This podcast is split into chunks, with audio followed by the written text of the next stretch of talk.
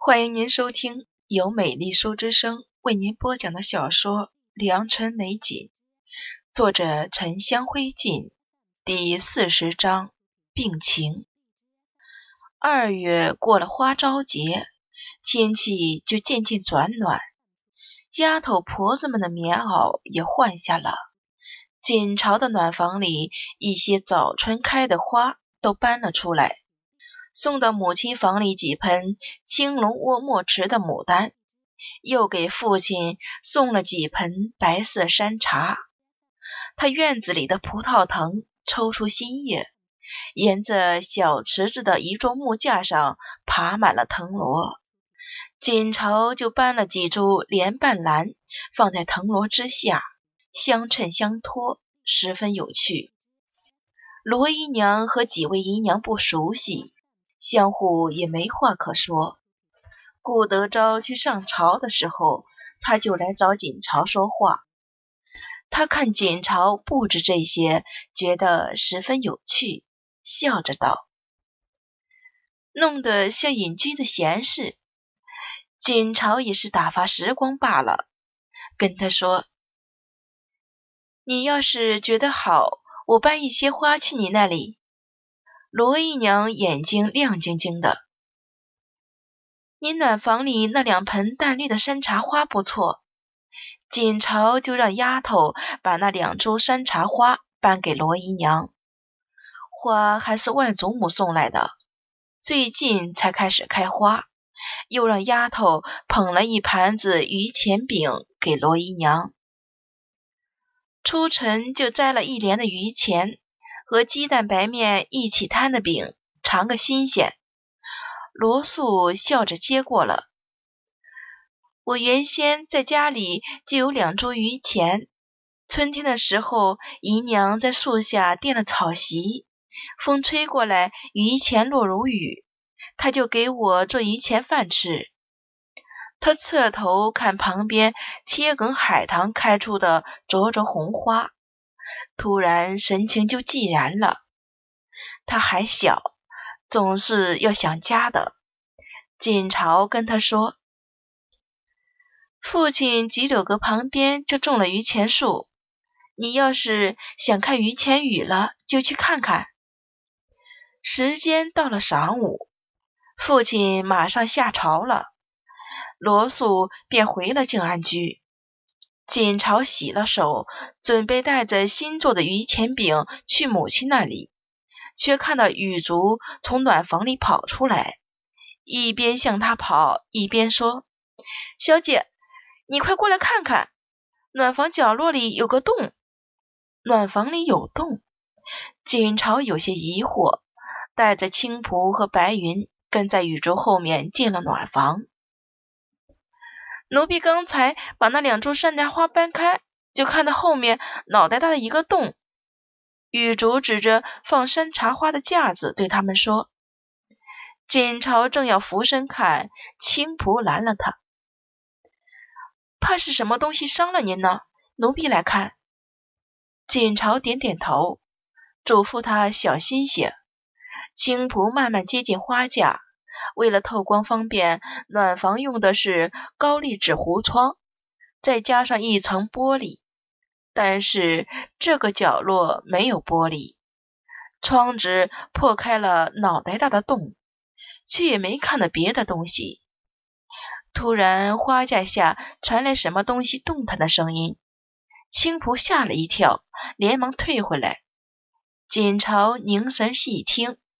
却听到类似猫叫的声音，他走上前，伸手要拉开花架。青仆想拉住他，小姐，万一是有毒的蛇虫之类呢？锦朝摆摆手道：“没事的。”拉开花架后，大家才看到花架里乱七八糟垫着枯萎的杂草和布条，一只毛色黄白相间的奶猫。正趴在杂草堆里，伸着尾巴，颤巍巍的。一只奶猫啊，把青蒲姑娘都吓住了。白云笑道：“青蒲平日沉稳安静，难得看到她担惊的样子。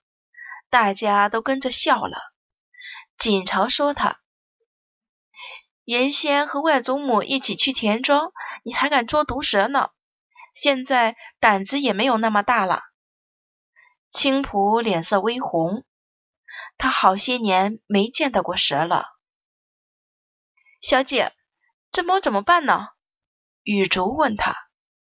锦朝也不知道，该是母猫看暖房暖和，就跑进来做了窝。且等等看，母猫会不会回来衔它走吧？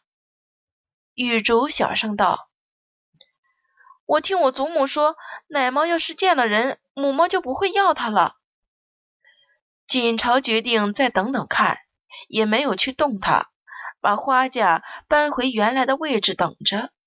结果一整天，母猫都没有来过，奶猫饿得咪咪哀叫。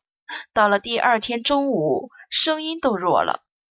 锦朝想了想，对雨竹说：“还是把它抱出来吧，找一个笸箩，垫几层棉布给它做窝。”雨竹这一整天都急得抓耳挠腮的，听到猫叫就冲进暖房看，恨不得就把猫抱起来摸摸它。现在听到锦朝的话，自己高兴得不得了，说了声：“奴婢立刻就去。”在耳房里找了个笸箩，跑进暖房。童妈妈过来的时候，就看着这只站都站不稳的猫趴在笸箩里舔牛乳，雨足蹲在一旁抱着肩看它。锦朝坐在大炕上做女工。薛师傅给他的功课：绣英系连图的手帕。小姐开始养猫了吗？童妈妈打量那只猫，说：“只是怎么找了这么一只奶猫？不如奴婢给您寻摸一只白色的波斯猫。”锦朝笑了笑：“昨天在暖房里发现的，就当养着玩了。”他可不想花时间去伺候一只娇贵的猫。放下小崩，问童妈妈找他有什么事。童妈妈脸色一肃，道：“奴婢听闻昨晚夫人一整夜都没睡着，咳得很重，恐怕是病情又反复了。”锦朝惊讶的抬起头，手里的针捏紧了。今天是三月初四，前世母亲病死，就在一个多月后。他以为母亲的病情已经轻了许多。柳大夫不是说好生调养着，还是能有几年的？怎么这么快就加重病情了？他连忙问童妈妈：“让柳大夫过来看没有？”童妈妈道：“夫人让几位姑娘瞒着，要不是奴婢打通了扫地的婆子，还不知道呢。怎么可能兴师动众的请柳大夫来？”锦朝咬紧嘴唇，青仆却突然惊叫一声：“小姐，快把手松开！”他手捏得太紧，绣花针都刺进肉里面了。锦朝却丝毫都没察觉到痛，童妈妈一看也惊住了，赶忙上前掰开小姐的手，让青仆把针取出来。血珠一下子就冒出来了，雨桐和雨竹飞跑出去找止血的药，锦朝却拿过一旁的布帛擦了擦血，让他们回来。小伤而已。用不着上药，童妈妈，你现在就去禀了我父亲，派一辆车去接柳大夫来。青浦，你跟我一起去母亲那里。他站起来，觉得自己心里发冷，都是他的错。他以为母亲已经没有大碍了，这几个月都没有重视他的病情，难道母亲还是会在四月十八病逝？他也只能眼睁睁看着，绝对不行。童妈妈也不犹豫，立刻就去了菊柳阁。锦朝由青仆陪着去季氏那里，他们还没踏进屋，就听到季氏压低的嘶哑的咳嗽声。锦朝就想起他昨天来，母亲竟然装作没事一样陪他一个时辰，也不知道忍得多辛苦。墨玉正站在吴廊上，都来不及阻止顾锦朝冲进去。走过幔帐，锦朝就看到季氏半个身子扑在床边，正咳得厉害。旁边的徐妈妈帮他拍着背。季氏缓过劲儿，才看到自己的女儿正无声的看着他。他低声让徐妈妈帮锦朝端物子来，只是不想让你白白担心。我是好不了的，季氏淡笑着解释。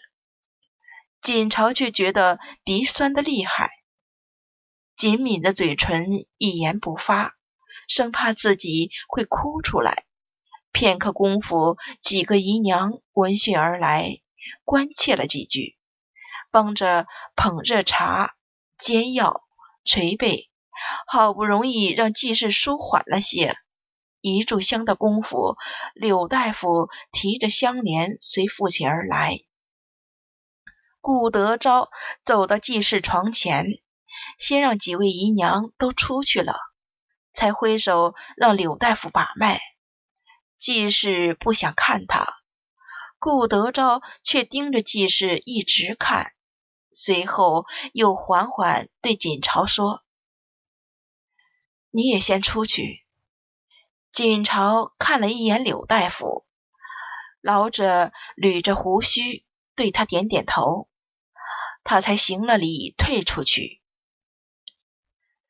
尊夫人经济忧思，心中抑郁成疾，再加上近日饮食不调，脾虚胃寒，才导致病情反复。